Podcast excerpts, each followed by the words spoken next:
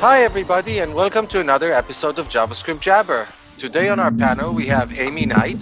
Hey, hey, from Nashville. We have AJ O'Neal, who's making a lot of background noises. Oh, oh, am I right now? Sorry. Sorry. Yo, yo, yo, coming at you live from the background noisosphere of Pleasant Grove, Utah. And we have Steve Edwards. Hello from Portland. And today our guest is Peter Muessig. Am I saying your name correct? Yeah, that's good. Thank you. Hey there. Thanks for having me today. Oh, you're very welcome. And I understand that you're here to speak with us about web components and in particular about web components at SAP. Right. When it comes to test maintenance, the biggest complaint that teams have are flaky tests.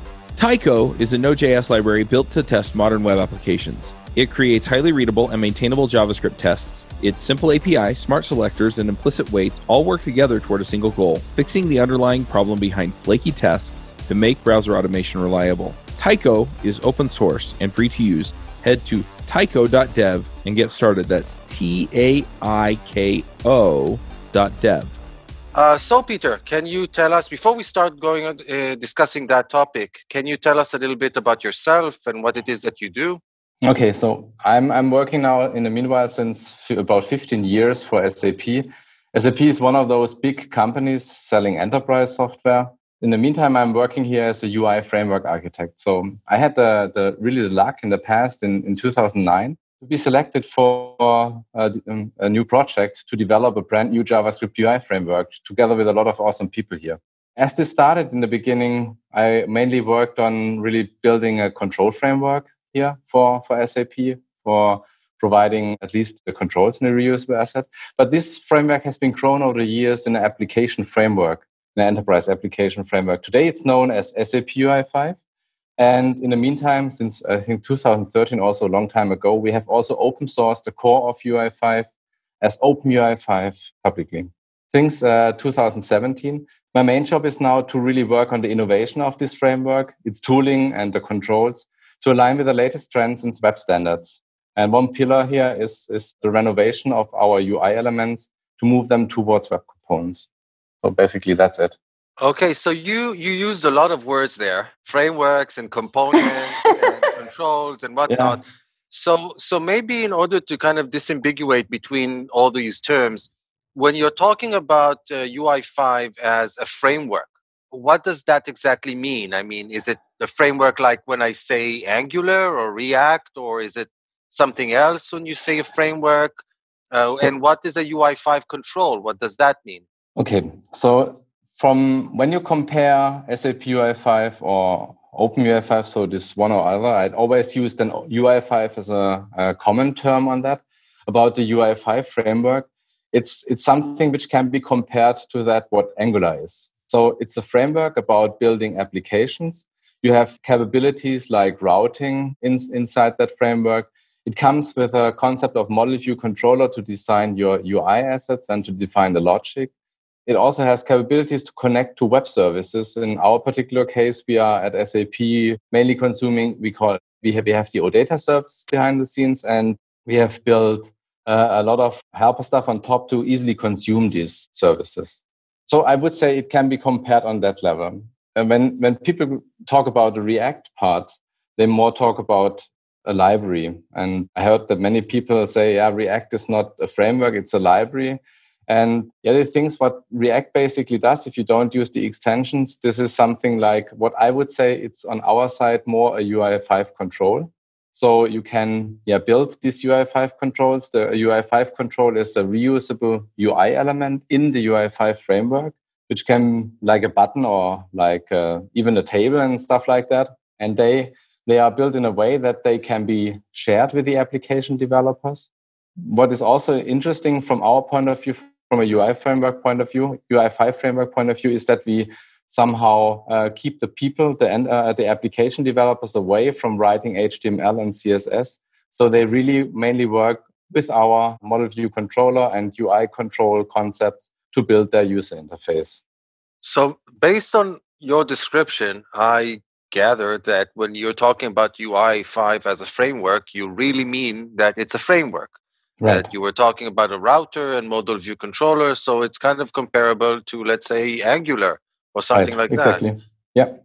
And in, and is it also open source? Yeah, the core of the framework is open source as OpenUI5. You can look at that at openui5.org or it's in GitHub at github.com slash SAP slash OpenUI5.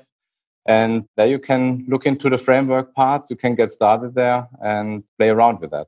I'm kind of curious. I don't know if that's a question you can answer, but I'm kind of curious as to why SAP has chosen to develop its own mm-hmm. framework mm-hmm. rather than to use one of the many, many, many yeah. frameworks that are out there. Yeah. Same question. yeah, when when looking back when we started, so as as I said, I'm now 15 years at SAP, and since 11 years now, I'm working for this UI5 team. Um, I was one of the people in day one in the UI5 team. The main part why we developed one thing was that at uh, around 2008 when we did our first pocs there was no real framework available out there which we considered to use. So we looked at dojo at that point of time but it didn't have this capabilities what we expect. So the ui5 framework it, it what we want to have is or what we are doing here is we fulfilling the sap product standards that's what we call here of being yeah things like having a supporting globalization we are supporting security and we have accessibility features.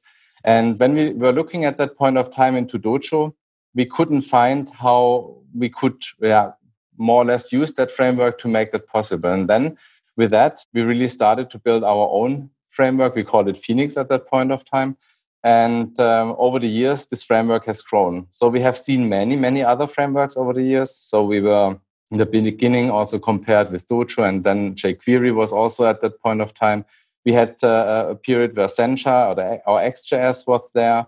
We had also a period then when, when Angular and React came up where we have compared, but all over these years, UI5 had been yeah, somehow uh, available for our developers here, and we, we provide some, them support since these 10 years. And, and mainly, I would say, in uh, these 10 years, we, we try to be as compatible as possible that all the applications which have been built with UI5, they still continue to run with newer versions of UI5.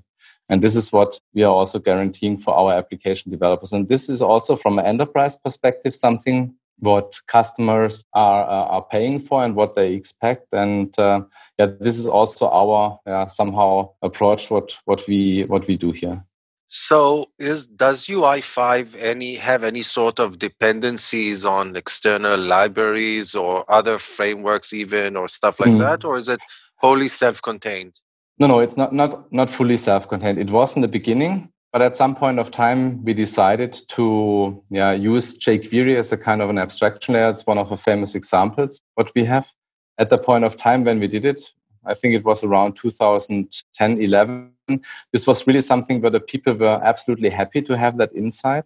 And um, there are also um, a few, a few it, it's a lot of other stuff as well used inside of, of UI5. So we are using many open source to uh, do, for example, URI handling or handlebars was in as a templating engine.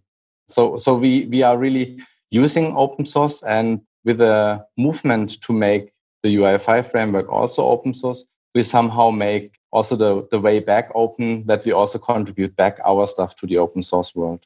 And one more question about UI5. I know that's not the main topic of discussion yeah. today, but still, it's it's an interesting subject. What do you usually use as a backend when you use UI5 as a front end? So the main scenario, what we have here at SAP is that we have a, we call it a gateway system. It's a OData backend behind the scenes and we are connecting UI5 applications to it. But UI5 is not built exactly only for that use case. So it comes also with a simple JSON model. So you can connect at the end to any yeah, REST backend, whatever. But for the OData backend, we, we wrote a lot of helper functionality to make it easier to con- consume it. But it's it's not coupled to that. So basically, if I understand what you're saying, is that uh, applications that are dr- written in U- with the UI5 frameworks are mostly client-side rendered, and they talk to backend services which provide data, and then they render the, the content on the on the front end side. exactly, browser? that's in short what it is.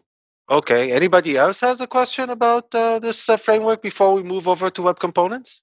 So I'm looking at your one of your pages here, and, and you've got some sample applications for how to integrate UI5 into React and Vue and Angular.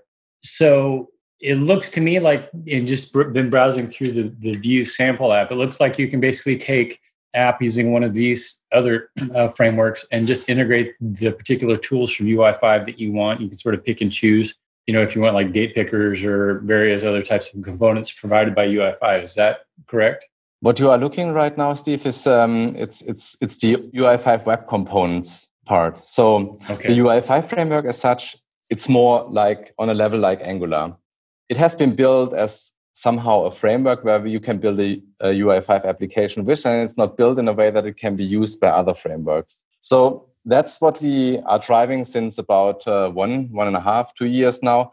Since we are doing the UI5 evolution project, which is my main project here to modernize UI5.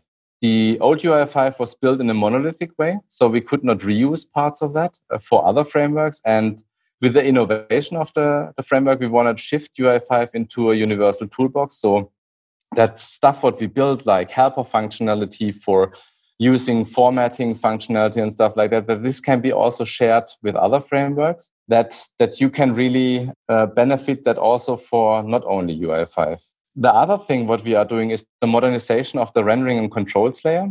And this is now something which leads me to the ui5 web components. And they have been built in a way that they are built close to web standards so on the web components web standards we, we build it in a way that they can be easily reused with any frameworks. They are built in an agnostic way. And they should be also integrated back and will be integrated back into the UI5, Open UI5, SAP UI5 world.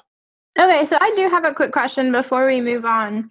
So you had mentioned that it's using MVC. Is that something that y'all are sticking with, or will you be changing that direction as part of modernizing things? So this might uh, be th- something also to be considered to be changed. At the moment, it's it's our way of how you build the UI5 applications for UI5 web components. We don't assume anything. So UI5 web components are really the UI controls uh, or UI elements, to be precise, not to mix controls here and, and, and components.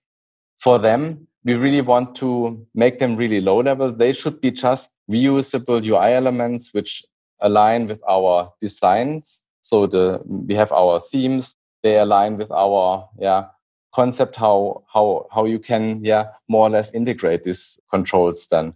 And uh, what we did mainly with the UI5 web components is that they have been built up really on top of these these standards from today. Like um, we we use custom elements, we use uh, Shadow DOM, we use uh, ES6 modules and all that stuff. That they can be easily integrated also so with any any framework. And this is what what is our yeah, key asset in moving our ui element definition layer really one level down into the standards world. I actually think it's a really smart move on your part to move from uh, your own proprietary framework which kind of by definition you're you're playing in a very crowded field right now and you're not in the leadership position because obviously uh, i think more people yeah. are familiar with react and angular. I think that having a really powerful web component library at this point in time that can in fact be used from any framework essentially is something that can be really really useful for the community. So i think that's a really good move on your part. So just to understand how you went about it can you kind of describe the process that uh, took you from having those controls that are tied to your proprietary framework and kind of like decoupling them and, and transforming them into web components? So in our company, you have to see in SAP, uh, things are changing also. And we acquired also a lot of companies over the last year. Yeah, it was in, in, in our early days, it was not so complicated. So we could give a framework away. Many applications have been newly built. And now with the acquisition, it's it's vice versa. So the apps apps are not be uh, built completely from scratch anymore. There there are applications which are existing. What we really thought about is how we can make sure that we can provide our UI elements, how we expect them to be built from a SAP perspective, also to our acquisitions, that they can reuse all this standard behavior and also the, the look and feel of the application, of, of the controls, sorry, of the components.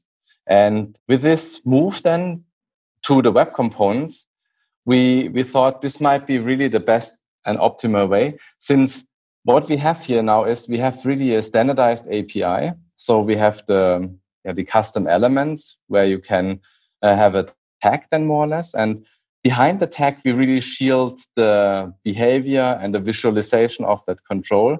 And we can give that completely to our acquisitions and also to others to embed that in their application and to render this tag. And then they also get then a functionality like the date picker control. If you if you look into into our entry page, SAP GitHub IO uh, slash UI5 web components, there you see also on the start screen one example with the date picker control. So this date picker, what you have there, it's completely globalized, so it can support multiple different calendar types like our Gregorian, like uh, Islamic calendar and stuff like that. All this logic is really behind the scenes. And the only thing what you as an application developer or HTML developer is seeing is that you have this, this custom tag. And this is the thing you, you put into, into your page. In addition, yeah, you need to require the, the control, you need to import this ES6 module and with that you are done and and yeah you know this this really looked in a way really the best optimal way how we can make sure to share our our knowledge what we have in in this framework or control development area with all others who are more on the consumer level of of that. So just to make sure that i understood the process what you're basically saying is this. You're saying uh, previously all the web applications were kind of done by teams within sap so we could control uh, what they were using from day one. So we gave them a framework that was most appropriate for our own use cases and that was the easiest way for us to work. But now because of all these acquisitions we have existing let's say web applications or websites that were built with a variety of frameworks. We want to give them a common, uh, let's say, uh, user experience, look and feel, and whatnot. Right. So we wanted to create, to transform what we have into something that can be integrated into any kind of framework or any kind of web application, and and make it possible for them to kind of reuse and and provide the common, let's say, SAP look across the entire line of all our products. Is that right. correct? Yeah. Okay. Aimee, I think you had a question about web components in general, though, right? Yeah. So, oh God, my voice. I've been sick for like two weeks. Um, oh my gosh. Segueing to like actual um, talking about web components. So one thing that we've been looking at at work is kind of the whole like micro front end thing. I know that's super buzzwordy, but we are looking to do it with React. One thing in like researching this that I've come across is like a lot of people talk about this in the web component space. So I was curious, in your opinion, why you think that this is something that people in web components have really picked up on, but other communities are slower adoption. I know we talked about it a little bit before the episode started, and what you were saying made sense. So figure share it with the rest. yeah the this microphone and stuff is is mainly something which yeah which has the benefit when when looking into the web components because uh, a web component as such with its capabilities of having this shadow dom you could more or less encapsulate the html and the css completely in in the shadow dom if you bring something like a reusable ui together on a screen and putting that into a yeah call it micro front end web component then you can ensure that um, the HTML and CSS of this UI part is then completely isolated and it doesn't affect the other sides, the other things on, on, the, on the screen. This is more or less what I see where the micro front end is uh, then really supported by this web components concepts. And maybe, I guess we probably should clarify micro front ends because I kind of had this question when I was first digging into it like the difference between reusable components and micro front ends. So to me, and I'm curious what other people think because there might be maybe different distinctions. But to me, like micro front end is like independently deployable, whereas um, like these components are just things that you would build, but you need kind of like the parent application to include them. Is that the same thing with the web component space, or is it a little bit different? Yeah, you can in if you if you would build um, your application completely in a way that it can be integrated in such or rendered in such a micro front end uh, web component, then you would have the same aspect. Yeah, right. So at the end, you would have something like uh, an application mm, where you define, and then you have individual parts of that. And these parts, these complete standalone applications that would be rendered with a with a micro front end part, then inside of your of your complete application container there? My approach is perhaps slightly contrarian. From my perspective, a web component is there let's put it this way there is an html standard for web components so if you use certain dom apis if you structure your files in a certain way if you utilize certain technologies then that's kind of the definition of a web component. So web components are, are a certain technology or standard implemented uh, in the context of, of the web. Micro front ends are kind of supposed to be a paradigm so they're not particularly specifically tied to a particular technology it's from my understanding it's kind of the concept that rather than using some sort of uh, holistic uh, approach across my entire front end let's say of uh, angular application or something i construct my my front end from separate from entities that can be wholly distinct and consequently use uh, separate technologies. So theoretically, I could have uh, in one part of my page, I could be using React, and another part of my page, I might be using Vue or Angular, or maybe all three, kind of modeled after the concept of uh, microservices on the back end. I find this concept to be really problematic because at the end of the day, we need to download all this stuff. So if I'm going to be downloading not just React, but now React and Angular and Vue, just so so that I can have this sort of separation of concerns on the front end. I find that to be uh, well, kind of too extreme and wasteful. But maybe somebody else has a different definition. Welcome to the internet. yeah, when you see a zoo of uh, different technologies, this is really a uh, one thing where you see also how how bad it could be in relation to the performance of uh, of such uh, applications. So it's it's a good thing to harmonize on different technologies. But yeah, at the end, allowing a possibility to to build this kind of micro front ends in a way that you build the service and the UI together, bring that together in some kind of a container. But maybe at, at the end have some kind of governance on the technologies being used. This might be I think, the best opportunity in bringing the pieces together. So with the mic, with the web components that you built, uh, did you guys build them like directly over JavaScript, CSS, and HTML, or inside of them are you using third-party libraries, and if so, which? Our web components really built plain on the HTML element. So when we started, so some years back in 2017, looking really in these web components, there were not so many things we could really reuse. So we looked into this polymer project. At the end, reusing the, the polyfills, this would, was already one great starting point. But what we internally use are techniques like, for example, using lit HTML. So one of these nice templating mechanisms to really update the shadow DOM or create, render the shadow DOM content inside the web component. But basically, most of the pieces what are, are there is, is built by us. So we have a UI5 element as a base class for the web component. This provides some capabilities like all, let's say, major other web component base uh, classes provide some kind of definition of a metadata, like which properties you have, which slots are there, what are the events.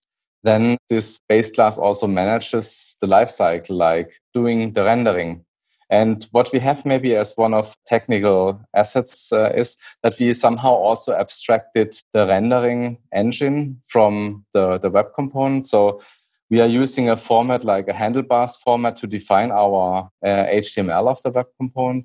And then this uh, format is being used by our lit renderer then to, or we convert it in a lit renderer. And then with that, we inject then or create the markup for the shadow DOM all the outer components, which are then nested inside, they are using slotting mechanisms to put the child elements inside the web component.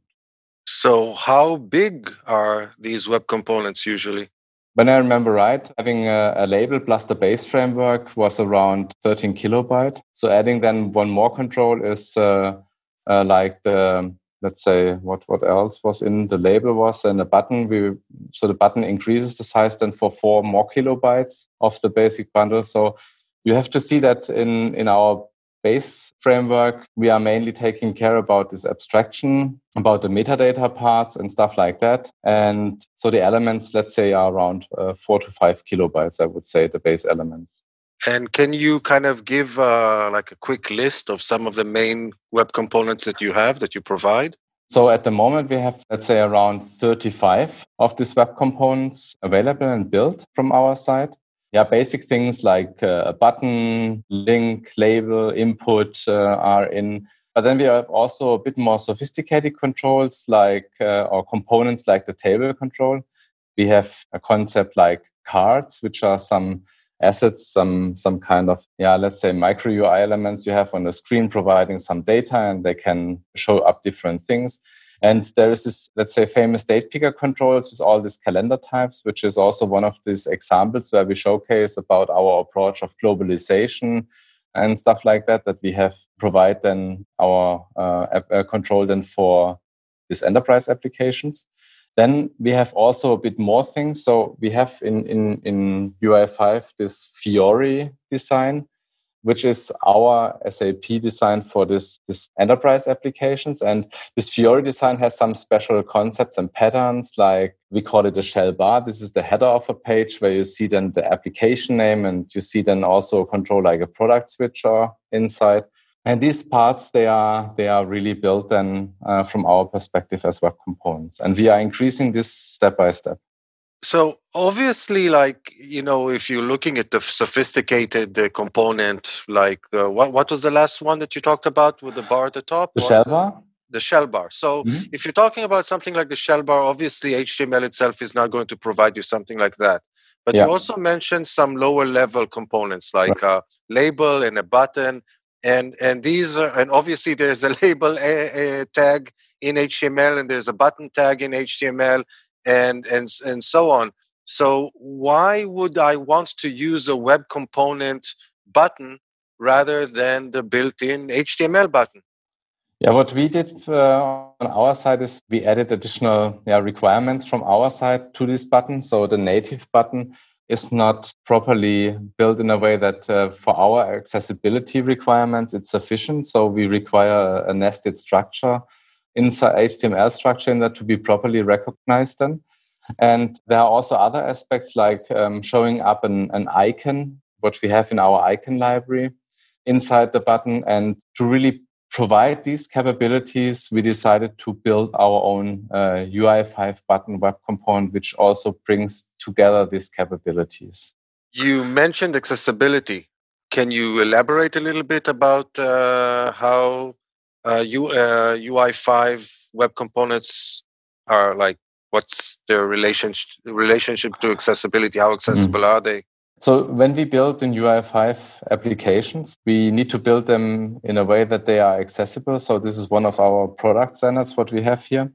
So it means that we have a dedicated yeah, setup like using JAWS and uh, Chrome as a browser to make it possible that yeah, the applications are read properly for people who are not able to see the screen in order to support that, we are enhancing that controls for having a proper ARIA support. So we are using the ARIA standard here more or less to, to make it possible. And we tested with the web components like, like this combination JAWS and Chrome on, on, on Windows, but uh, we are using also the Mac voiceover and, and Safari for that. Can you also describe how data flows in and out mm-hmm. of web components? You know, anybody who's used one of the other frameworks you know that don't look at each component individual individually but rather as like you know controls within that that mm-hmm. framework mm-hmm. and the, the model of the framework that the framework usually defines the data flow so right. how does data flow work for for web components or for your web components so i would say it works like also for other standard html elements so when using them in in, in any of these major frameworks like react angular vue you are more or less importing the web components as a ES6 module. And, and for example, in React, you write in JSX the, the tag of the web component, and uh, then you connect the attributes with that. So, for example, if you have then an input, you connect then the value attribute with that, what you want to display there. Yeah, in case of changes are happening, React is informed and uh, it updates then on its own. So we we more or less don't assume that we are managing this data binding. We are only taking care if an attribute is set on a web component that we put it in the, the shadow DOM in the correct place, either via a slotting mechanism or via updating then and re-rendering then the shadow DOM. So you're saying that data moving in is basically just attributes and properties, like with regular HTML elements. And I assume that data moving out is via events. Events, correctly. And suppose I have some sort of a cross cutting concern like uh, localization, where I want to use the same language across all the components. I need to pass the language as an attribute to each and every one of the components? No. Um, so we have some global configuration for the web components. There is a yeah a tag you can you can put into the head which defines the config, and this is a JSON configuration more or less where you specify the language, and with that language um, you influence then, for example, let's say in the table control you would then also see some hovering texts which are coming from the component that is, is internationalized properly. So by default, maybe one thing to mention, our web components are running in English. So we by default put in the English text here. And if you require additional texts, you can include the additional assets for them. And then if you would switch to German, it would then display the German text. And how does the deployment work? How are the, the assets downloaded down? Do you usually package them up, like let's say with Webpack, or yeah. is every one of them distributed individually? How does it is how is it usually deployed? If you build an application with that, by default, um, it, it's sufficient if you are just needing English, then uh, to require the or to import the the button or the table, whatever, and then it will use your favorite tool of your framework, be it Webpack, be it Rollup, be it Parcel or whatever, to package uh, the bundle for you. If you need an additional uh, language like the other assets, you can also import these assets as uh, ES6 dependency. And with that, Webpack and Rollup will also take care to bundle them. Anybody else has any questions? I'm kind of hogging the conversation. Not that I mind. I usually hog conversation. Yeah, we're used to it, Dan.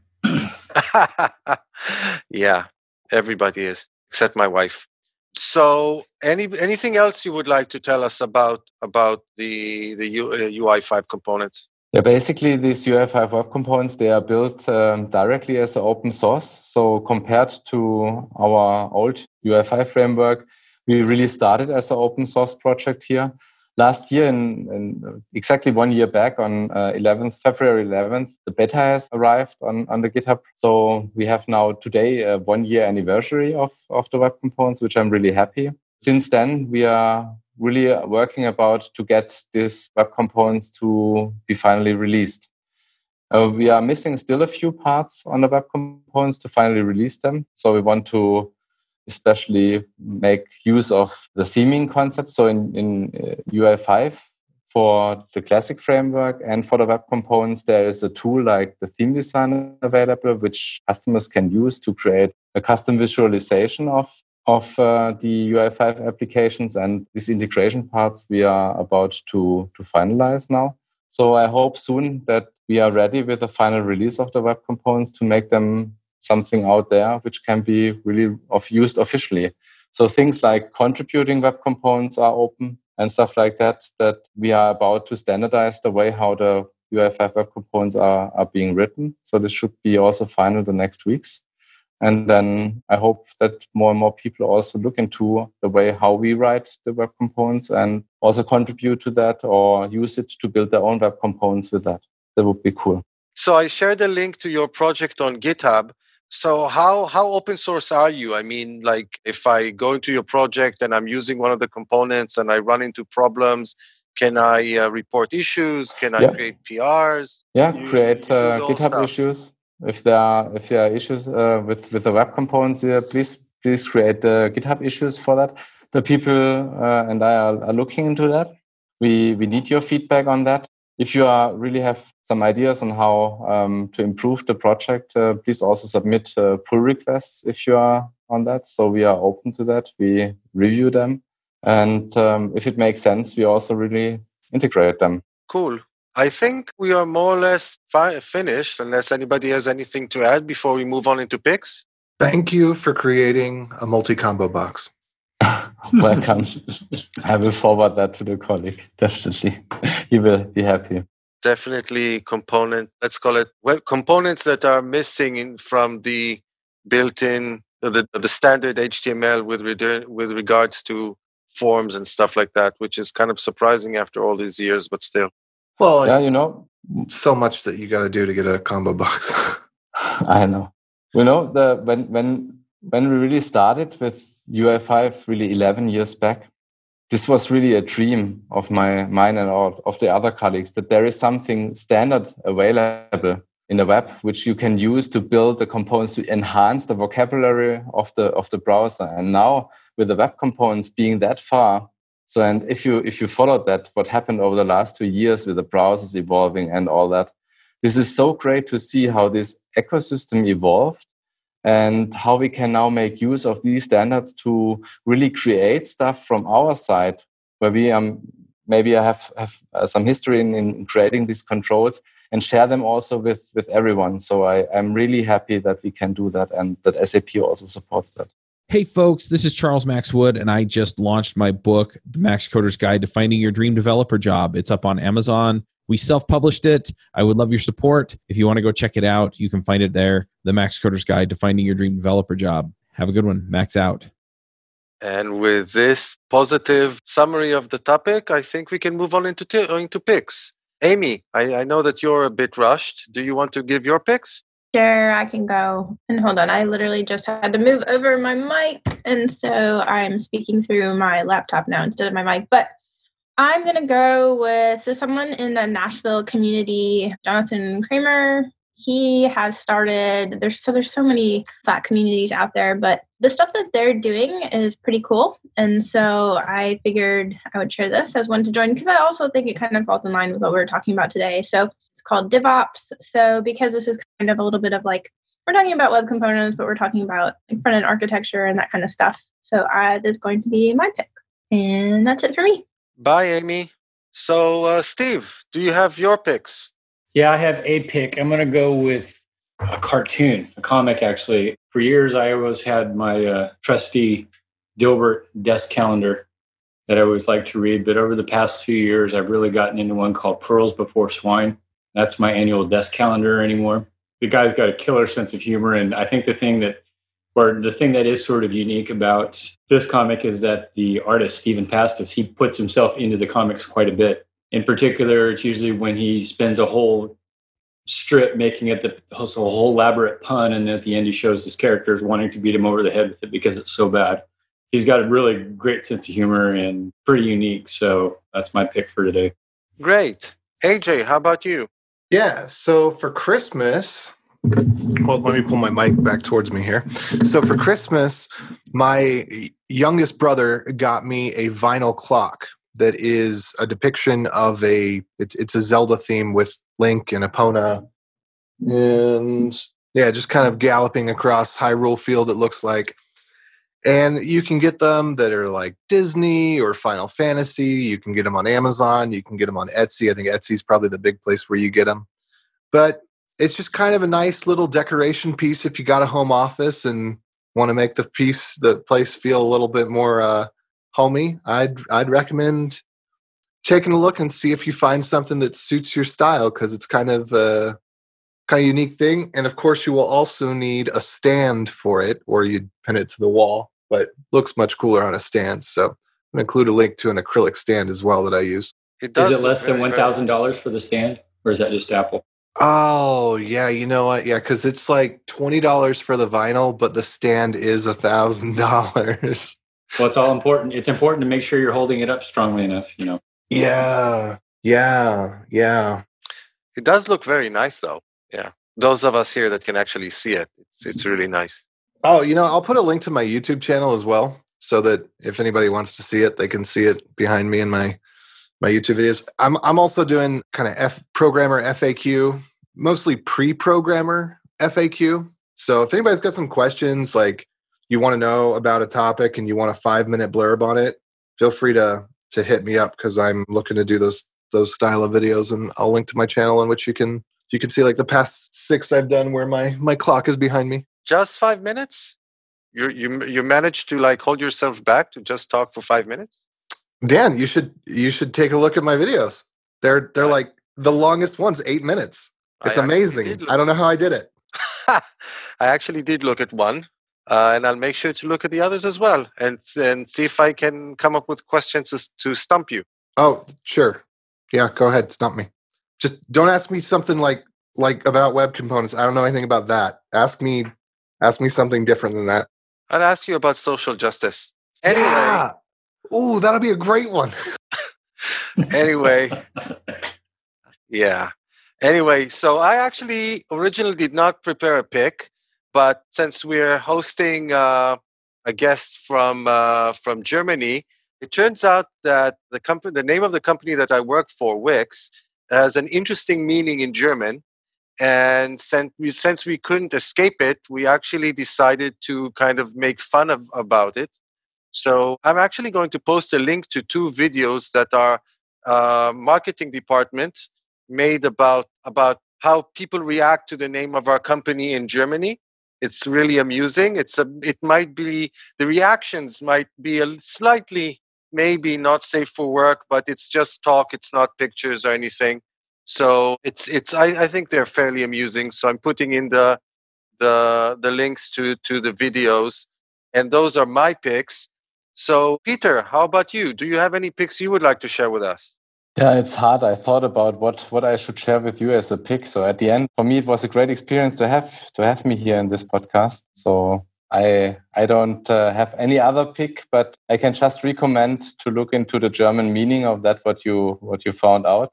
So this is Don't do it. really Don't do So- so it. for a German speaker, it's really a funny meaning. Yeah. So your pick is JavaScript Jabber, basically the podcast. Yeah. And I was really Cool. happy to be invited here. Yeah, thanks to uh, have eh, for having me here. For sure. It was our pleasure to have you on. So, everybody, I'm going to wrap up this episode. Thank you, everybody, for joining us, and make sure to join us next time. Bye. Bye. Bandwidth for this segment is provided by CacheFly, the world's fastest CDN. Deliver your content fast with CacheFly. Visit c a c h e f l y dot com to learn more.